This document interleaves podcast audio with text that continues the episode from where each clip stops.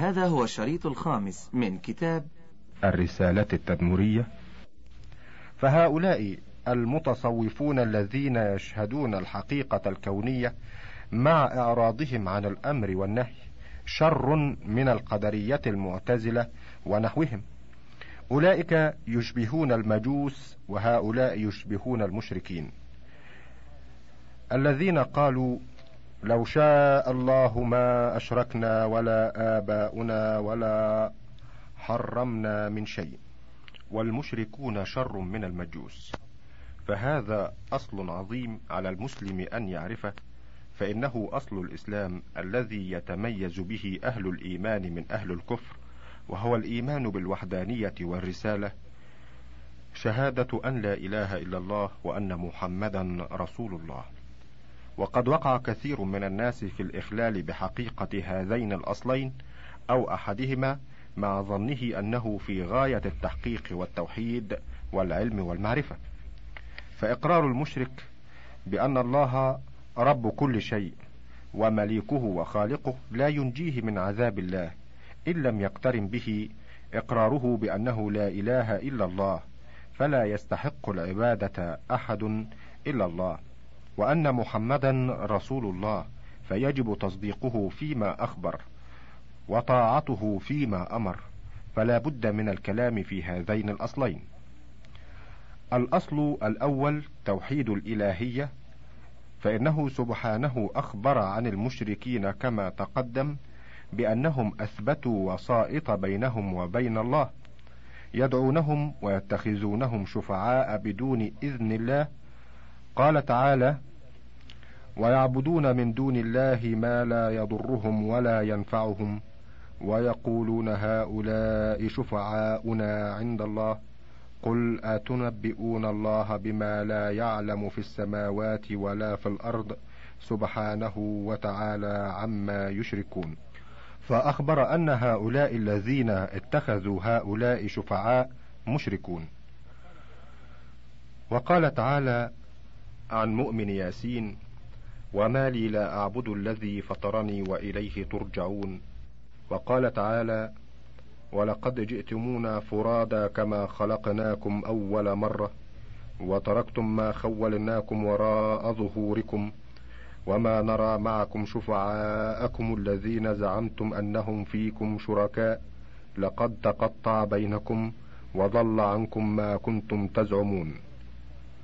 فأخبر سبحانه عن شفعائهم أنهم زعموا أنهم فيهم شركاء. وقال تعالى أم اتخذوا من دون الله شفعاء؟ قل أولو كانوا لا يملكون شيئا ولا يعقلون. قل لله الشفاعة جميعا له ملك السماوات والأرض ثم إليه ترجعون.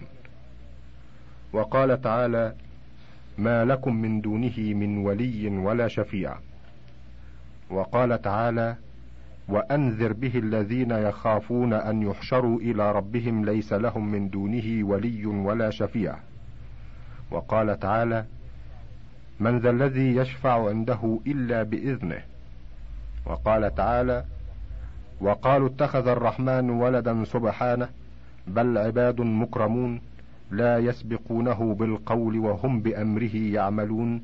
يعلم ما بين أيديهم وما خلفهم ولا يشفعون إلا لمن ارتضى وهم من خشيته مشفقون. وقال تعالى وكم من ملك في السماوات لا تغني شفاعتهم شيئا إلا من بعد أن يأذن الله لمن شاء ويرضى. وقال تعالى قل ادعوا الذين زعمتم من دون الله لا يملكون مثقال ذرة في السماوات ولا في الأرض وما لهم فيها من شرك وما له منهم من ظهير. وقال تعالى قل ادعوا الذين زعمتم من دونه فلا يملكون كشف الضر عنكم ولا تحويلا. أولئك الذين يدعون يبتغون إلى ربهم الوسيلة. أيهم أقرب ويرجون رحمته ويخافون عذابه. إن عذاب ربك كان محذورا قال طائفة من السلف كان قوم يدعون العزيز والمسيح والملائكة فأنزل الله هذه الآية يبين فيها أن الملائكة والأنبياء يتقربون إلى الله ويرجون رحمته ويخافون عذابه. ومن تحقيق التوحيد أن يعلم أن الله تعالى أثبت له حقا لا يشركه فيه مخلوق كالعبادة والتوكل والخوف والخشية والتقوى كما قال تعالى لا تجعل مع الله إلها آخر فتقعد مذموما مخذولا وقال تعالى إنا أنزلنا إليك الكتاب بالحق فاعبد الله مخلصا له الدين وقال تعالى قل إني أمرت أن أعبد الله مخلصا له الدين وقال تعالى قل أفغير الله تأمروني أعبد أيها الجاهلون إلى قوله الشاكرين وكل من الرسل يقول لقومه اعبدوا الله ما لكم من إله غيره. وقد قال تعالى في التوكل وعلى الله فتوكلوا إن كنتم مؤمنين وعلى الله فليتوكل المؤمنون. وقال قل حسبي الله عليه يتوكل المتوكلون. فقال في الإتيان ما آتاهم الله ورسوله. وقال في التوكل وقالوا حسبنا الله ولم يقل ورسوله لأن الإتيان هو الإعطاء الشرعي وذلك يتضمن الإباحة والإحلال الذي بلغه الرسول فإن الحلال ما أحله والحرام ما حرمه والدين ما شرعه. قال تعالى وما آتاكم الرسول فخذوه وما نهاكم عنه فانتهوا. وأما الحسب فهو الكافي والله وحده كاف عبده كما قال تعالى الذين قال لهم الناس إن الناس قد جمعوا لكم فاخشوهم فزادهم إيمانا وقالوا حسبنا الله ونعم الوكيل. فهو وحده حسبهم كلهم وقال تعالى يا أيها النبي حسبك الله ومن اتبعك من المؤمنين. أي حسبك وحسب من اتبعك من المؤمنين هو الله فهو كافيكم كلكم. وليس المراد أن الله والمؤمنين حسبك كما يظنه بعض الغالطين إذ هو وحده كاف النبي وهو حسبه. ليس معه من يكون هو وإياه حسبا للرسول وهذا في اللغة كقول الشاعر فحسبك والضحاك سيف مهند.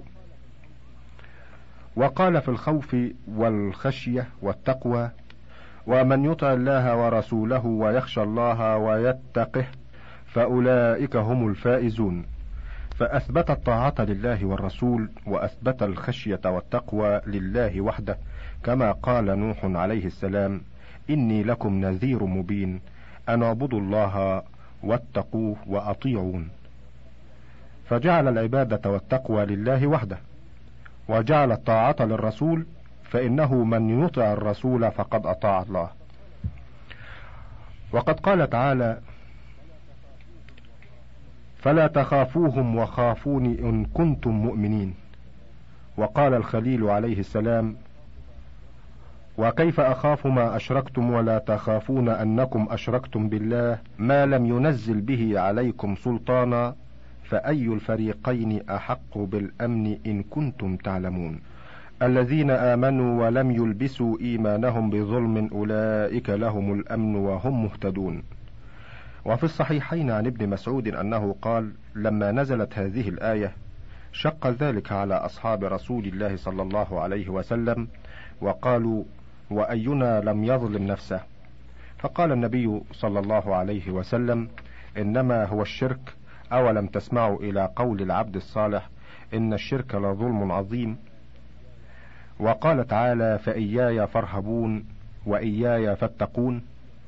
ومن هذا الباب أن النبي صلى الله عليه وسلم كان يقول في خطبته من يطع الله ورسوله فقد رشد. ومن يعصهما فإنه لا يضر إلا نفسه ولن يضر الله شيئا. وقال ولا تقولوا ما شاء الله وشاء محمد ولكن قولوا ما شاء الله ثم شاء محمد.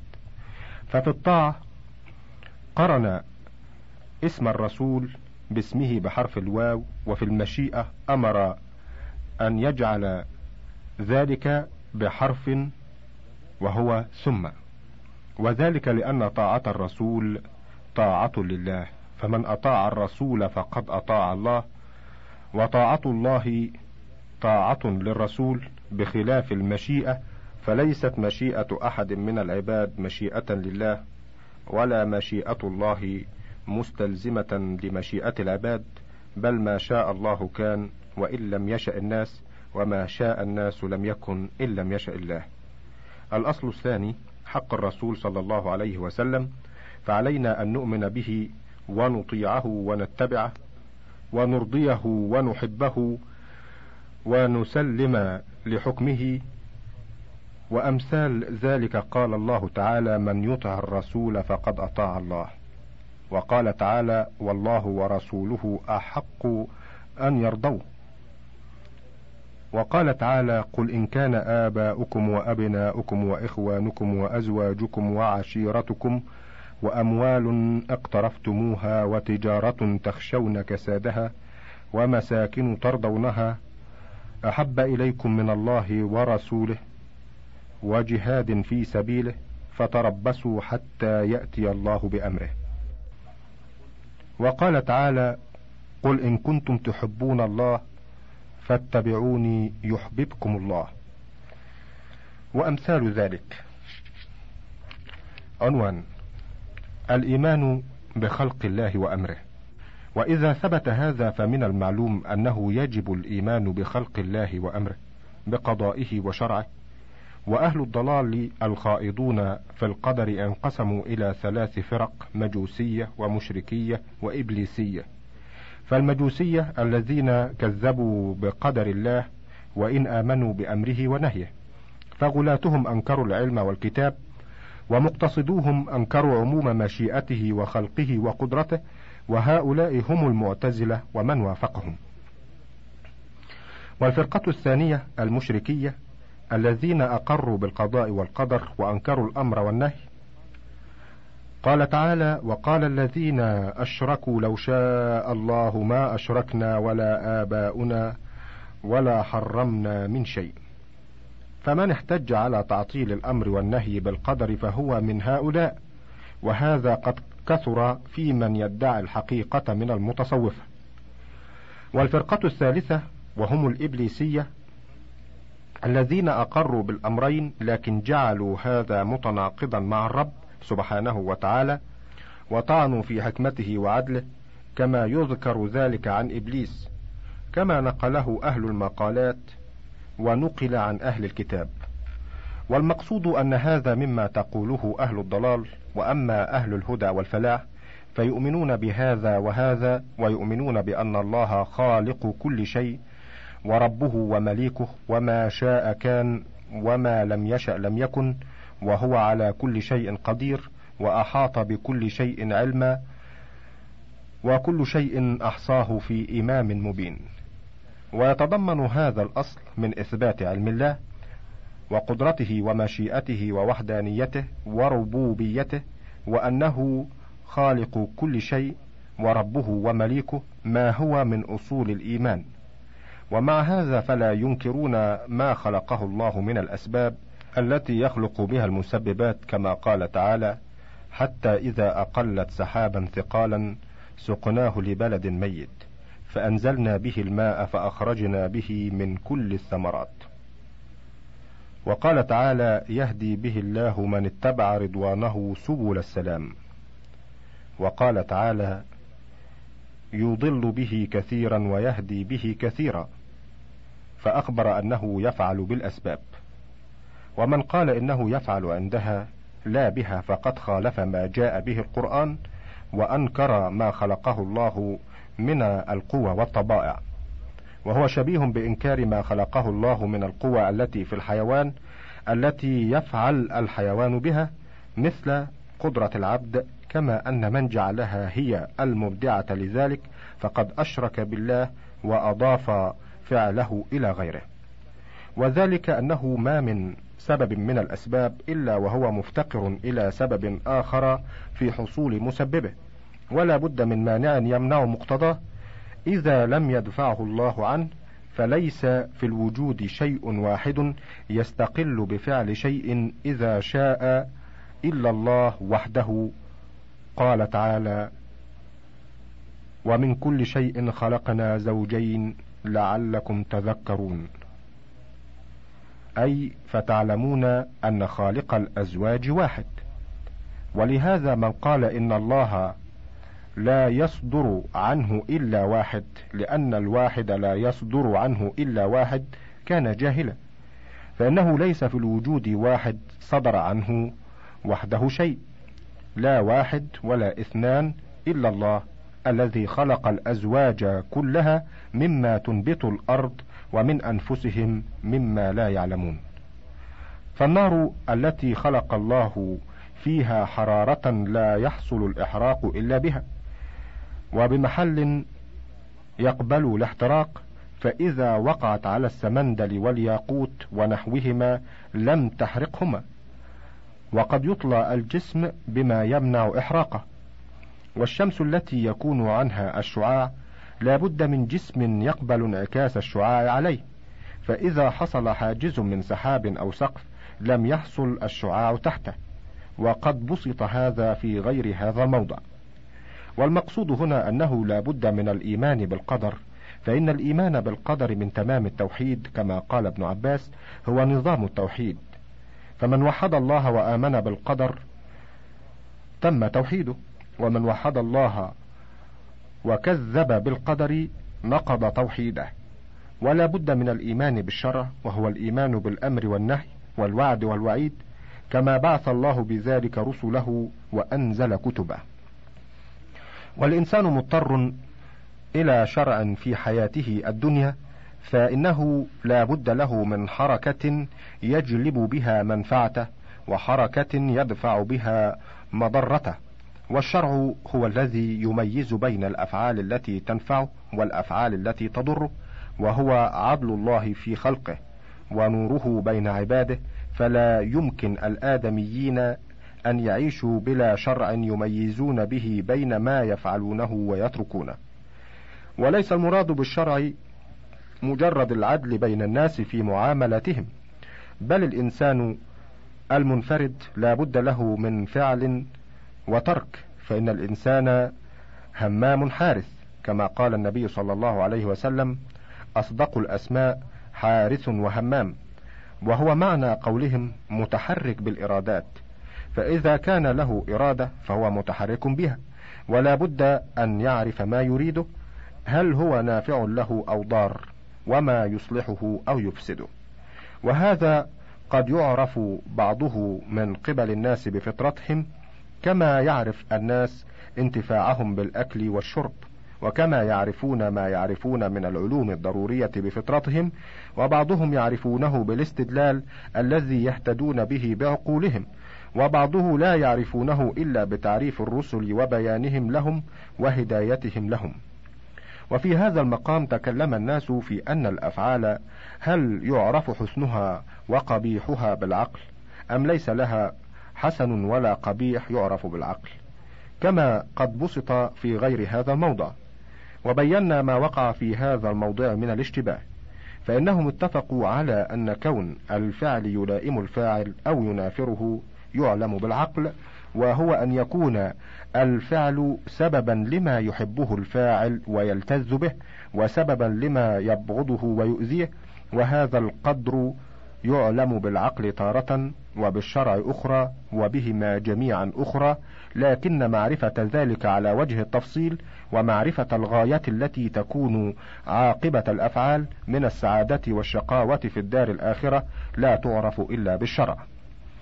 فما أخبرت به الرسل من تفاصيل اليوم الآخر وأمرت به من تفاصيل الشرائع لا يعلمه الناس بعقولهم كما أن ما أخبرت به الرسل من تفصيل أسماء الله وصفاته لا يعلمه الناس بعقولهم وإن كانوا قد يعلمون بعقولهم جمل ذلك.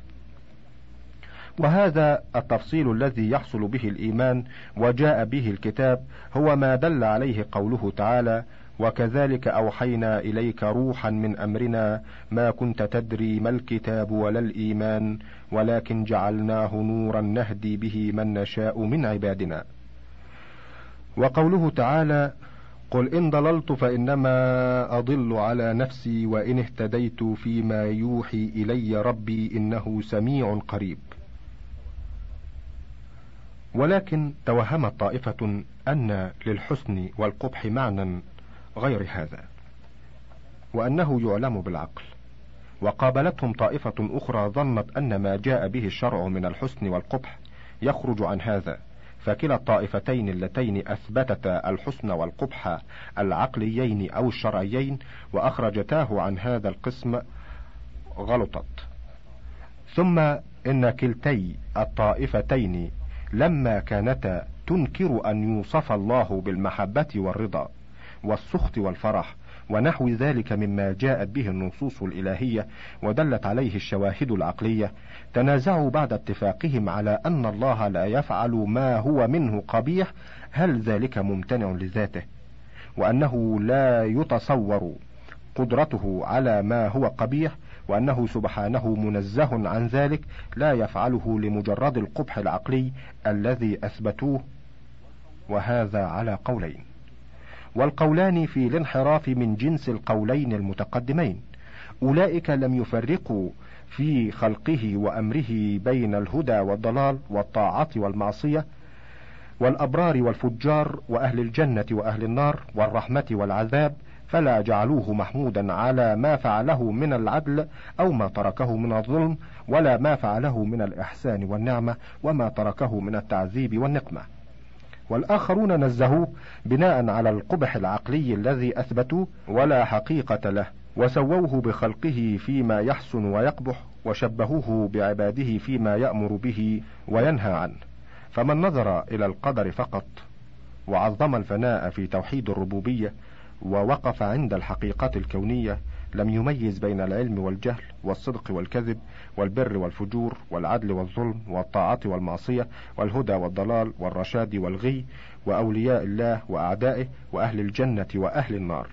وهؤلاء مع أنهم مخالفون بالضرورة لكتب الله ودينه وشرائعه فهم مخالفون أيضا لضرورة الحس والذوق وضرورة العقل والقياس فإن أحدهم لا بد أن يلتذ بشيء ويتألم بشيء فيميز بين ما يأكل ويشرب وما لا يأكل ولا يشرب وبين ما يؤذيه من الحر والبرد وما ليس كذلك وهذا التمييز بين ما ينفعه ويضره هو الحقيقة الشرعية الدينية. ومن ظن أن البشر ينتهي إلى حد يستوي عنده الأمران دائما فقد افترى وخالف ضرورة الحس. ولكن قد يعرض للإنسان في بعض الأوقات عارض كالسكر والإغماء ونحو ذلك مما يشغل عن الإحساس ببعض الأمور. فأما أن يسقط إحساسه بالكلية مع وجود الحياة فيه وهذا ممتنع. فإن النائم لم يفقد إحساس نفسه بل يرى في منامه ما يسوءه تارة وما يسره أخرى. فالأحوال التي يعبر عنها بالاصطلام والفناء والسكر ونحو ذلك إنما تتضمن عدم الإحساس ببعض الأشياء دون بعض فهي مع نقص صاحبها لضعف تمييزه لا تنتهي إلى حد يسقط فيه التمييز مطلقا. ومن نفى التمييز في هذا المقام مطلقا وعظم هذا المقام فقد غلط في الحقيقة الكونية والدينية قدرا وشرعا وغلط في خلق الله وفي أمره حيث ظن أن وجود هذا لا وجود له وحيث ظن أنه ممدوح ولا مدح في عدم التمييز العقل والمعرفة. وإذا سمعت بعض الشيوخ يقول أريد أن لا أريد أو أن العارف لاحظ له وأنه يصير كالميت بين يدي الغاسل ونحو ذلك فهذا إنما يمدح منه سقوط إرادته التي يؤمر بها وعدم حظه الذي لم يؤمر بطلبه وأنه كالميت في طلب ما لم يؤمر بطلبه وترك دفع ما لم يؤمر بدفعه. ومن أراد بذلك أنه تبطل إرادته بالكلية وأنه لا يحس باللذة والألم والنافع والضار فهذا مخالف لضرورات الحس والعقل والدين. عنوان فصل في أقسام الفناء الثلاثة. أحدها هو الفناء الديني الشرعي الذي جاءت به الرسل وأنزلت به الكتب وهو أن يفنى عما لم يأمر الله به بفعل ما أمر الله به.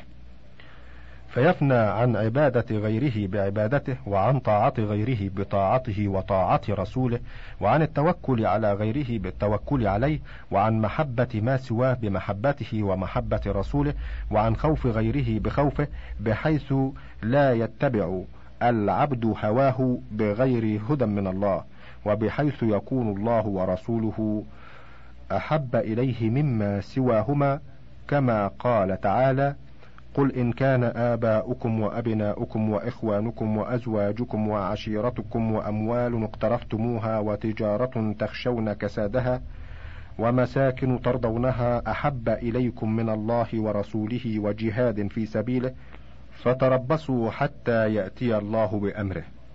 فهذا كله مما أمر الله به ورسوله.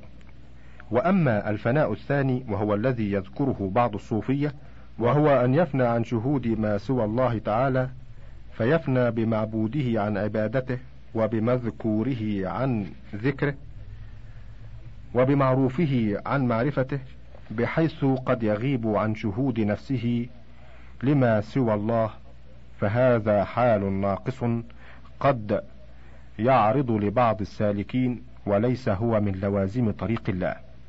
ولهذا لم يعرف مثل هذا للنبي صلى الله عليه وسلم وللسابقين الأولين ومن جعل هذا نهاية السالكين فهو ضال ضلالا مبينا وكذلك من جعله من لوازم طريق الله فهو مخطئ بل هو من عوارض طريق الله التي تعرض لبعض الناس دون بعض ليس هو من اللوازم التي تحصل لكل سالك. وأما الثالث فهو الفناء عن وجود السوي بحيث يرى أن وجود المخلوق هو عين وجود الخالق وأن الوجود واحد بالعين فهو قول أهل الإلحاد والاتحاد الذين هم من أضل العباد.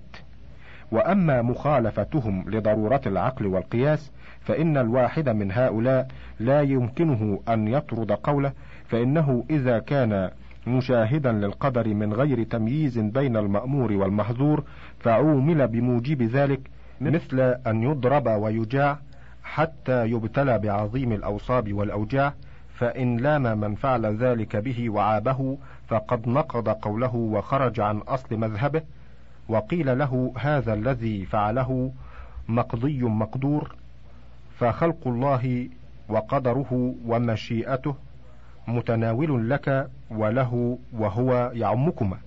فإن كان القدر حجة لك فهو حجة لهذا وإلا فليس بحجة لا لك ولا له.